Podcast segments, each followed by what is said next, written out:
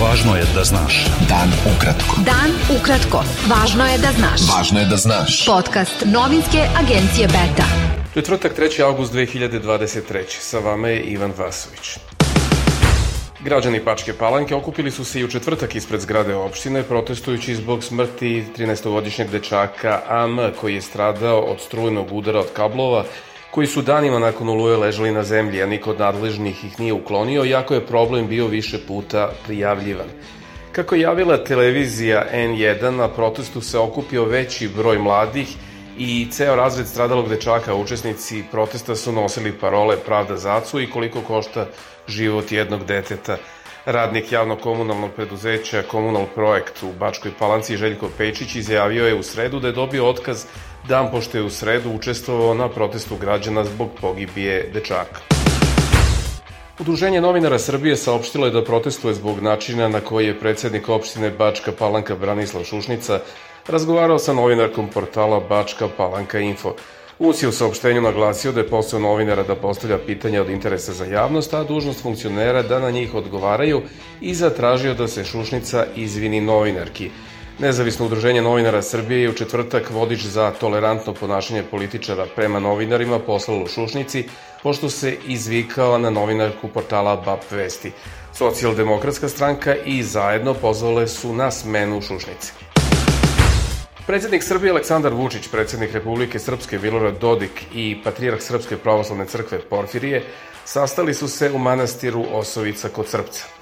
Vučić će zajedno sa Dodikom u Srpcu posetiti novoizgrađeni vrtić Srbija. Zvaničnici Srbije Republike Srpske će u Prijedoru prisustovati obeležavanju dana sećanja na stradale i prognane Srbe u Hrvatskoj vojnoj akciji Oluja. Prethodno će položiti vence na spomen obeležje na Petrovačkoj cesti, gde je Hrvatska vojska tokom Oluje bombardovala izbegličku kolonu iz nekadašnje Republike Srpske krajine.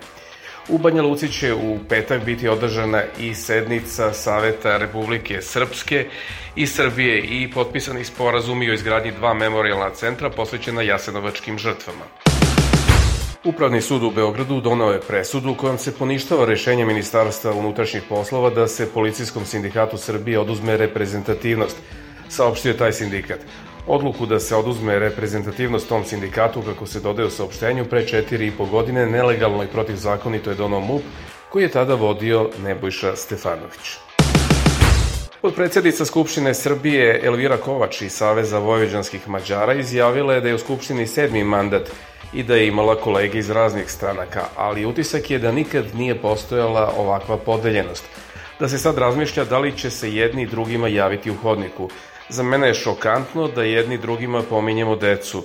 Tolika je odbojnost, ne želim da koristim reči kao što je mržnja, ali svega ima u poslednje vreme, rekla je Kovač u intervju za politiku.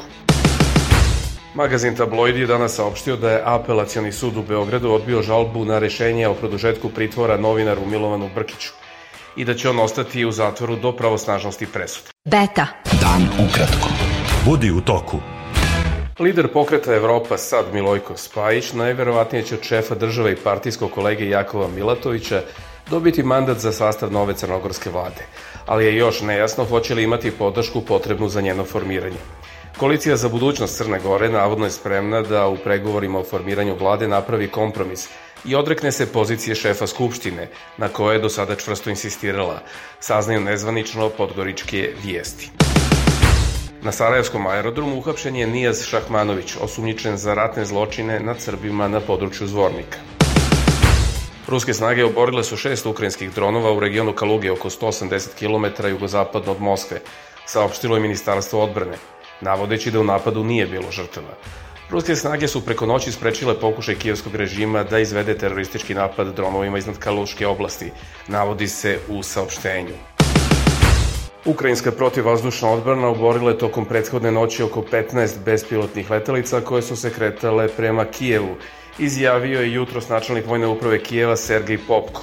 U ruskom granatiranju Hersona u četvrtak je pogođena crkva iz 18. veka u kojoj je bio sahranjen Potemkin, dok je u napadu povređeno četvoro ljudi, saopštili su ukrajinski zvaničnici. Nekoliko hiljada Izraelaca okupilo se u Tel Avivu da protestuje zato što je Kneset usvojio ključni deo sporne reforme pravosuđa koju sprovodi desničarska vlada. Vi ste upropastili zemlju, a mi ćemo to popraviti. I demokratija, demokratija, uzvikivali su demonstranti koji se od januara okupljaju u tom gradu, centru protestnog pokreta protiv reforme. Papa Franja je danas drugog dana posete Portugalije govorio studentima na Katoličkom univerzitetu, pozavši ih da svet učine pravednim i inkluzivnim mestom, da se bore protiv globalnog zagrevanja i ekonomskih nejednakosti. Američki predsednik Joseph Biden je u četvrtak tražio trenutno oslobađanje Mohameda Bazuma, predsednika Nigera, svrgnutog prošle nedelje. U delovima Kine desile su se najgore poplave poslednjih decenija uz ljudske žrtve, objavljeno je u Pekingu. Meteorološke vlasti saopštile su da su u Pekingu zabeležile najjače padavine za 140 godina, dok su ostaci tajfuna pogodili region, pretvarajući ulice u kanale, te ekipe gumenim čamcima spasavaju stanovnike. Bio to pregled vesti za četvrtak, 3. avgust. Sa vama je bio Ivan Vasović. Pratite nas i sutra. Pratite nas na portalu beta.rs I društvenim mrežama. Važno je da znaš. Dan ukratko. Podcast novinske agencije Beta.